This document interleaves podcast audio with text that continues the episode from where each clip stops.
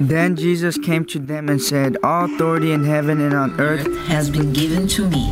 Therefore, go and make disciples of all nations, baptizing them in the name of the Father and the Son and the Holy Spirit, teaching them to obey everything I have commanded you. And, and surely I am with you always to the very end of the age. Welcome to Exploring Missions, connecting mission needs with those equipped by God to meet those needs across the world or across town.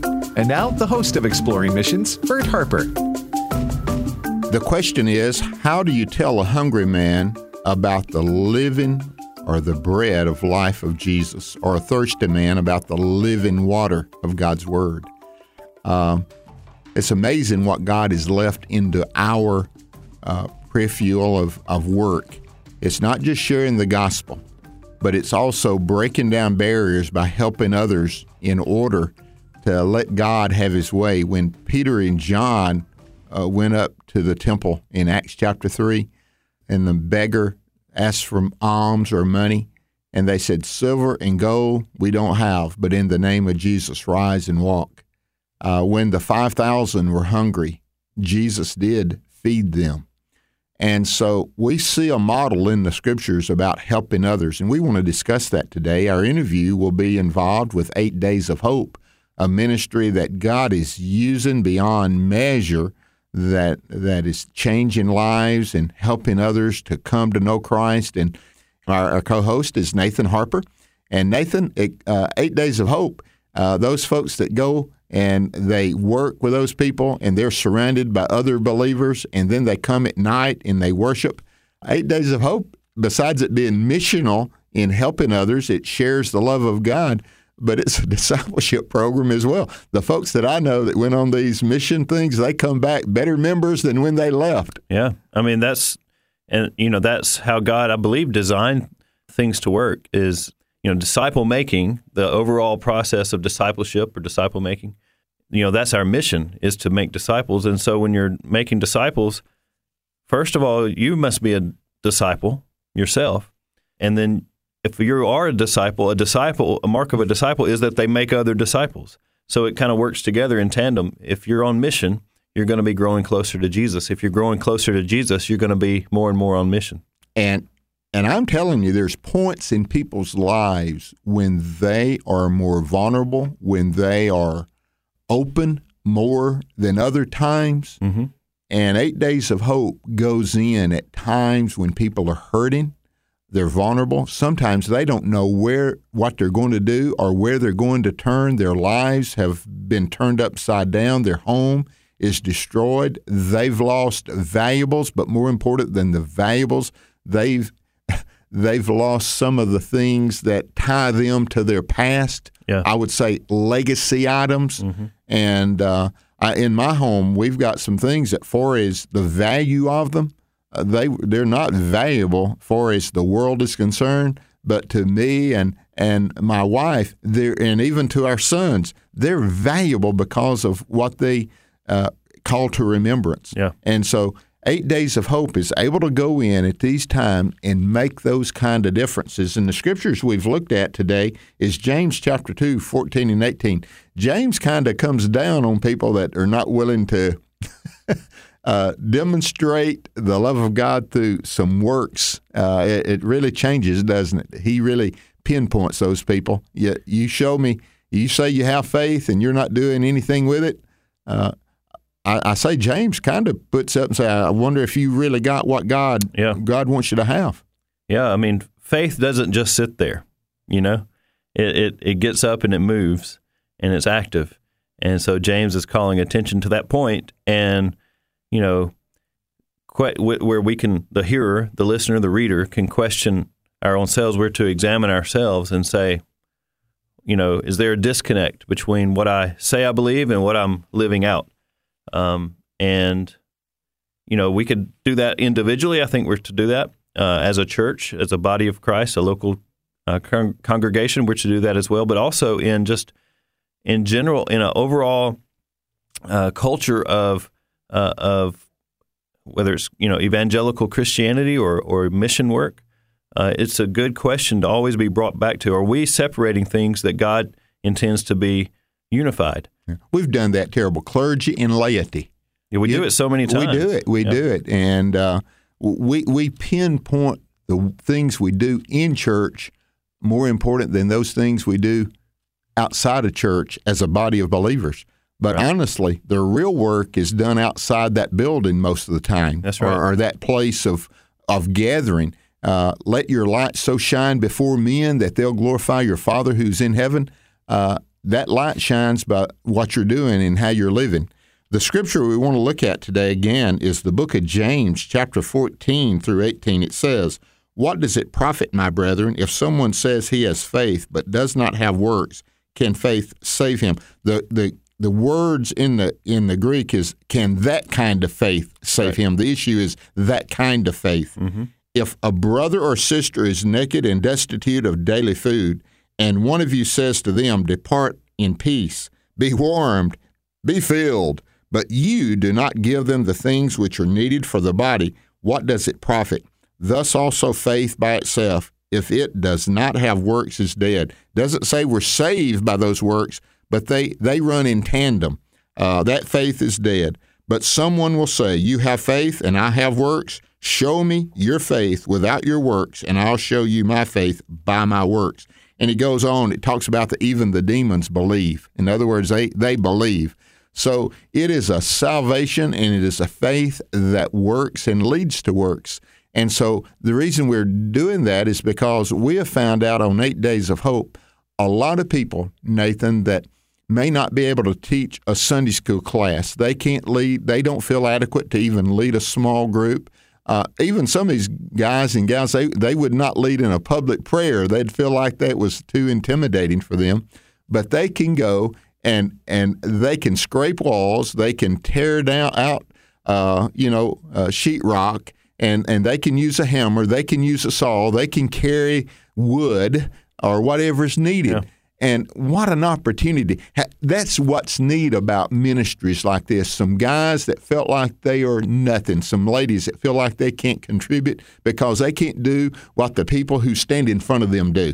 You know, they don't Right. preach and they don't sing and they don't pray a beautiful prayer and they're sitting out there and they're thinking, well, what can I do? The mission field is wide open for them, isn't it? Oh, absolutely. And you know this um, the category I guess that you would put Eight Days of Hope in as a as a ministry is uh, you would call it uh, disaster relief, and disaster relief, uh, crisis relief, is all, unfortunately it's always going to be needed at all over the world at, at different times and different places, um, but it's generally and usually wide open for uh, the body of Christ, for the church to engage in in the mission that God has for it, um, and and usually they're received with open arms, even by governments that are generally opposed to uh, to to Christians having influence.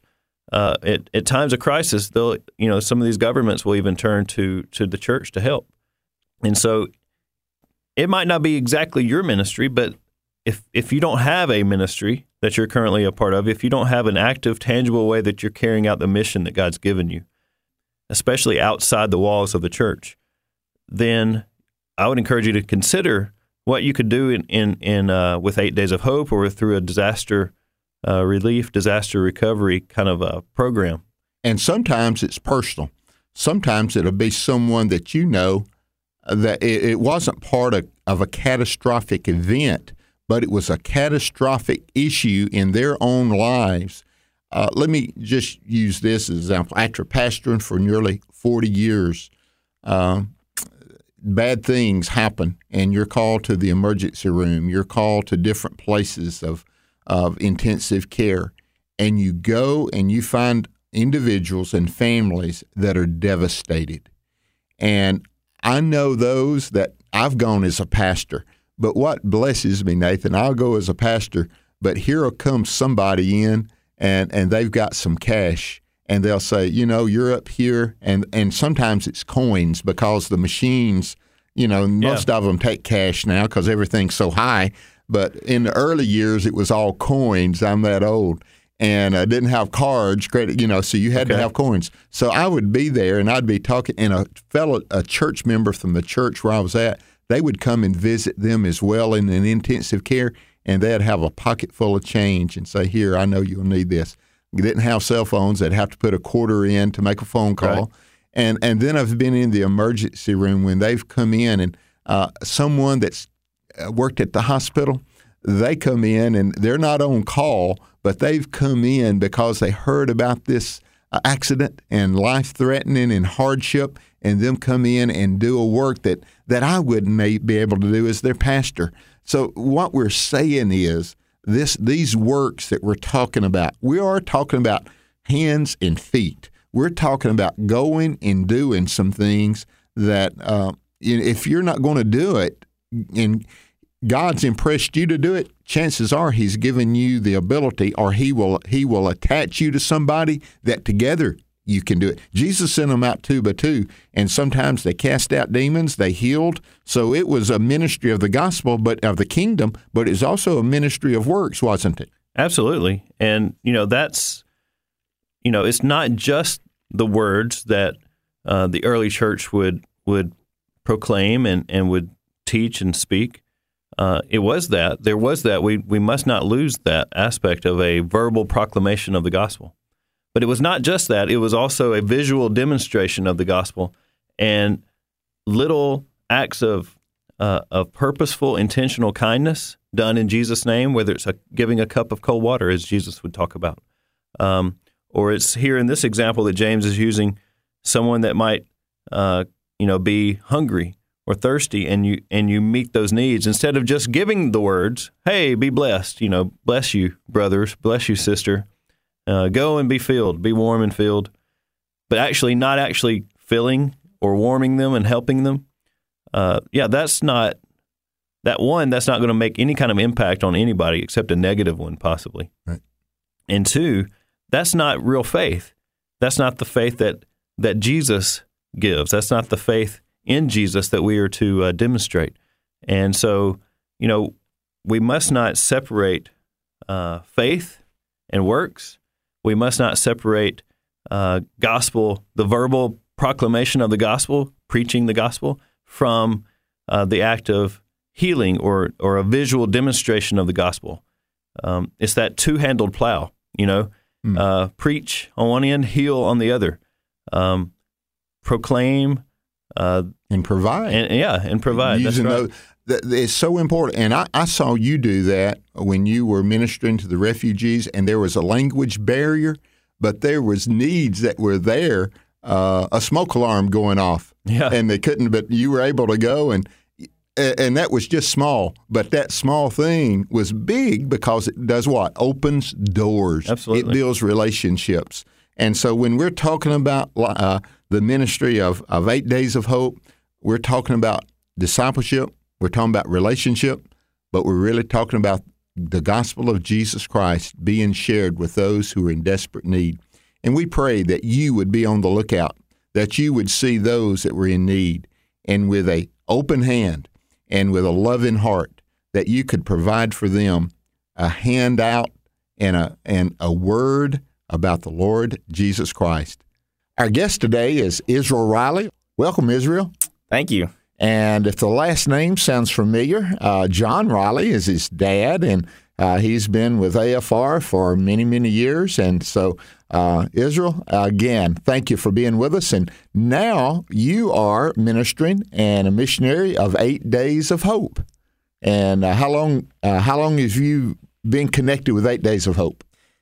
Yes, sir. So I've been with Eight Days of Hope pretty much uh, when they started 13 years ago. Um, actually, my mom and dad has been taking me Eight Days of Hope uh, as I was a young one, and we've been just going on all these trips since I was young. Well, uh, your dad, John, he if there was one going on, he was ready to go. And I remember him taking his microphone and he would interview people, and then sometimes he would call in from the location and let us hear. And every once in a while, he would have others on, and I think you were one of those. But I remember hearing that on the radio, so I'm glad God has brought you that way. So you being raised in that, you saw the need and the heart for that. And people really, after a disaster, let's make sure people know what Eight Days of Hope is because we could talk about it And if you're a regular listener of uh, of this pro, of this network AFR, I know you know what day Eight Days of Hope is, but we may have some people who are new. Tell us a little bit about Eight Days of Hope and its purpose, Israel. Yes, sir. So Eight Days of Hope has two arms of the ministry. Uh, one arm is after 48 to 72 hours after the disaster, we'll head out and um, we'll go to all hurricane, tornado, uh, disaster, and what we'll do is we'll clean up debris. We'll tarp roofs. We'll cut trees off the houses, and we'll gut the house, and we'll try to salvage any uh, property that the homeowner might want to keep. And this really just gives us the opportunity to just share the love of Jesus uh, with these people who are broken, and we're able to love on them and and in their in this time of sorrowfulness in their lives. And, and that's immediate. Uh, this wasn't always part of Eight Days of Hope, but the need was seen for immediacy of it, and and so this branch of Eight Days of Hope is is relatively new. Uh, last three or four years, I would think, if I remember correctly. Is that right? It is, yes, sir. It's fairly new. Uh, matter of fact, Chris Childs uh, came on the ministry, and now he leads uh, the rapid response as well. And and that rapid response is so important because people are hurting and they don't know what to do. And you guys come in at a strategic time. When people come in later on for the second part of Eight Days of Hope, they've they're still devastated, they're still hurting, but uh, they've the shock is has a little bit worn out. And uh, but there for the immediacy of it, it's it's such a vital part. I'm sure prayer. I mean, when they see you guys coming to help, uh, I, can you imagine? I, I can just imagine the thankfulness that they demonstrate. Yes, sir. We get a lot of people really thankful and just happy. Uh, they get tears in their eyes, and they just they say, "You're angels." You know, we we can't thank you enough. Yeah. Well, tell us about the second part. So this yes, is the part that started years ago with Hurricane Katrina. Yes, sir. So so the second part, uh, second arms of the ministry is after about a year after the disaster, when everything's cleaned up, we'll go and we re- rebuild houses. And this is pretty much the same, but we're, we're rebuilding houses instead of cleaning up disaster relief. And so um, this gives us, again, this gives us the opportunity to minister, to share the love of Jesus. We've had so many people uh, come to know the Lord Jesus uh, through an eight days of hope um, trip, and as well as the volunteers, they've come to know the Lord Jesus as well. So it works both ways. And and when you do that, these are people who are from churches that they take vacation time, they take their summer time off if it's in the summertime, uh, spring breaks. Uh, they come and they bring their skills, whatever skill level that is. Isn't that right? Yes, sir. It doesn't matter if you can pick up uh, rake leaves, if you can hold a board up, whatever you can do. If you can do carpentry, build a house, we need you. And and so what this means is that you can be a part of it. And Eight Days of Hope has a website that people can go and and connect with Eight Days of Hope. I know we want to pray for them, and people can give to help. And but there's also those that volunteer, and uh, it's a great opportunity. And uh, it's usually three or four days at least, you know. And some people stay the whole eight days. Yes, sir. Some people actually do stay the whole eight days of hope and then you can or you can stay just a couple days. Yeah, and it really works well, and and we've seen the benefits of it from from many people on many perspectives. Well, tell us your part in it as an individual. Right now, you are a missionary, but you're also having to raise support, and people that hear you today. Uh, they say, "Man, I want to." I've always wondered how I could help Eight Days of Hope, but just beside giving money. But tell us what you do so that people will know how important it is that you you have a ministry that makes it possible for when these disasters go out that everything is ready to go. You don't have to collect a lot of stuff. A lot of the stuff has already been collected. Is that right? Yes, sir. That's correct. So we prepare uh, after the, before the disaster, a good bit before the disaster, whenever it happens. We have our big trailers. We have chainsaws. We have all kinds of different equipment that we use for the rapid response part of the trip. And then, as well as the rebuild, we have all of our trailers and needs for building houses. So, my part in this is um, I'm living currently in Buffalo, New York, um, in the northeast part of Buffalo, Eight Days of Hope. Um, someone donated almost 100,000 square foot warehouse to Eight Days of Hope. Donation. So, yes, sir. It was a donation. And and so now we use that to store all of our equipment for that part of the um, United States. And we also have um, offices upstairs that we use for um, other people, other ministries that they can use that um, to get started with their ministry. So we're going to let them use that. Um, I'm also here in Tupelo, Mississippi, helping out with a, a warehouse that we're rebuilding, um, and we're making it. We're we're building it from scratch, and this is going to also be a part in Tupelo, Mississippi, that we're going to use for our equipment as well as that. And so those two locations give you a lot of ability and financial help. In other words, it won't cost as much if it's up in the Northeast to go from Buffalo, and if it's on the Gulf Coast or Texas, or it's easier from Tupelo, Mississippi. So it gives uh, Eight Days of Hope a real uh, logistic advantage having these two locations. Yes, sir. That's exactly right. We get to respond if that's in the northeast part of Buffalo, and if a disaster happens up there, uh, we can respond quickly over there. Um, if we have disaster in Tupelo, Mississippi, and around this area, uh, we can respond as well. And you know, my part here is I just want to serve, and that's what um, I feel like God has called me to do. I want to do whatever I can to help out and be the hands and feet of Jesus Christ. So my part is to do what the leaders have called me to do. To, but I go on every single trip. Um, and again, uh, probably six months ago is when I became a full time missionary and I quit both of my jobs. And I told the Lord, I said, I know that you are going to provide, and I know that um, I'm going to trust in you. And He has been blessing me so much. And I'm just, my heart is to share the love of Jesus with people. Amen. And, and when people are hurting like that, the, usually there's openness to that. And uh, when you've been equipped and ready to do that, uh, there was a song years ago. Now it tells something about my age. It was it, when I was your age. It was new Israel, but now it's, it's you know I hear people say, "Oh, that's one of those old songs." But it, it starts out and he says, "How do you tell a hungry man about the bread of life of Jesus Christ, or how do you tell a thirsty man about the living water of God's Word?"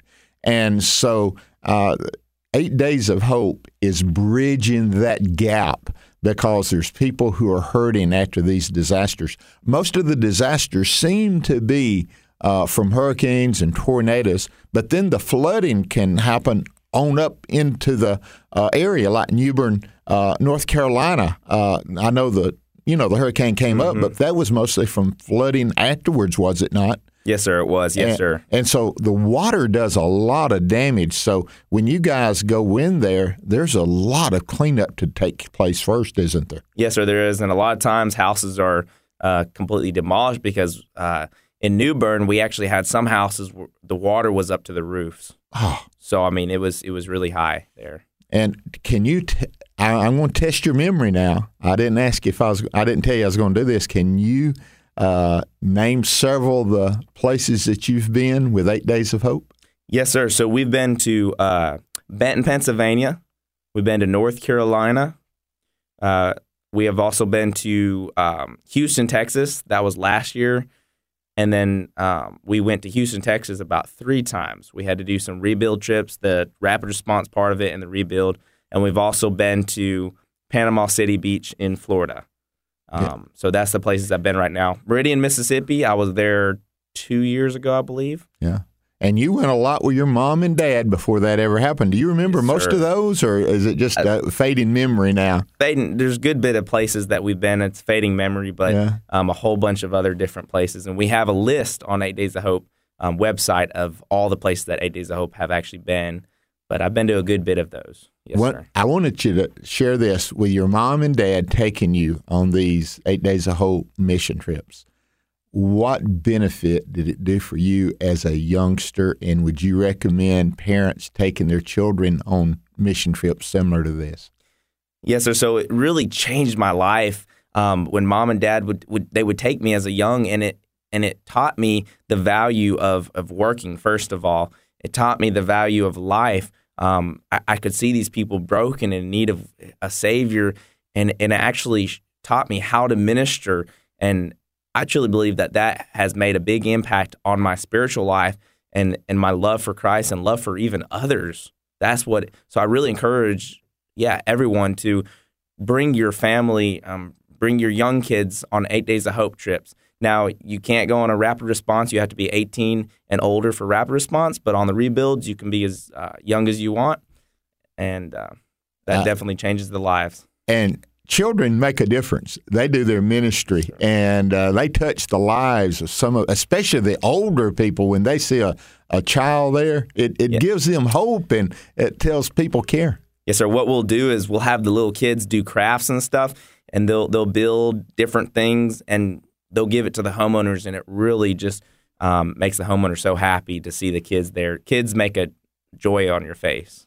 Well, you, you most of you have heard of Eight Days of Hope. Israel is a missionary with them, raising support. He's got some, needs more, and uh, he's out of Buffalo, New York, and Tupelo, Mississippi. He, you know, the good thing about that having two locations, they can sort of like Eight Days of Hope. Uh, far as the mission trips, you go where you're needed. So uh, Buffalo and Tupelo, when the warehouse is there and you're getting everything organized, ready to go for the next disaster, uh, they can uh, Israel can be ready to go at a moment's notice, and that's that's pretty neat to have somebody that can uh, do that and serve that way. How can people, if those have heard you today? And they say, Man, I've been connected with Eight Days of Hope, they can go to their website, but they also can say, Man, if Israel, I, I want to support Israel Riley, how would they go about doing that, Israel? Yes, sir. So you go online, um, and you can go on your phone. You can also go on your uh, laptop or computer, and you just go to globaloutreach.org. Um, you click on the donate, and then uh, you click donate to a, a missionary, and all you do is search for the name Israel Riley, and from there you can um, support me. Well, the reason it's uh, we do this and Global Outreach is a ministry that that helps missionaries. They help their support. They do some training, and it's a great ministry. And uh, we've had all those folks on with us as well. Many of the people that we've interviewed here on Exploring Missions have been sent out by Global Outreach and just appreciate their ministry. So here it is. Notice this, and, and I, I love this the way God works, Israel. God is believes in partnership. Jesus would send them out two by two. Uh, he he himself would go when Paul was a missionary journey. He never went alone. He had he had first Barnabas and then Silas and then Luke would join him. Titus would join him. Timothy would join him and many others. And here we have Eight Days of Hope, AFR, and Global Outreach joining together to accomplish Amen. things for the glory of God because God's the one that needs to get the glory, not AFR, uh, not Eight Days of Hope, and not Global Outreach, not not Israel Riley or Bert Harper or Nathan Harper, but the Lord Jesus Christ. Amen. Israel, thank you for being with us today. Yes, sir. Thank you. And I pray that God would bless you and use you in His kingdom's work. Thank you for listening to Exploring Missions on the American Family Radio Network and be on mission for God.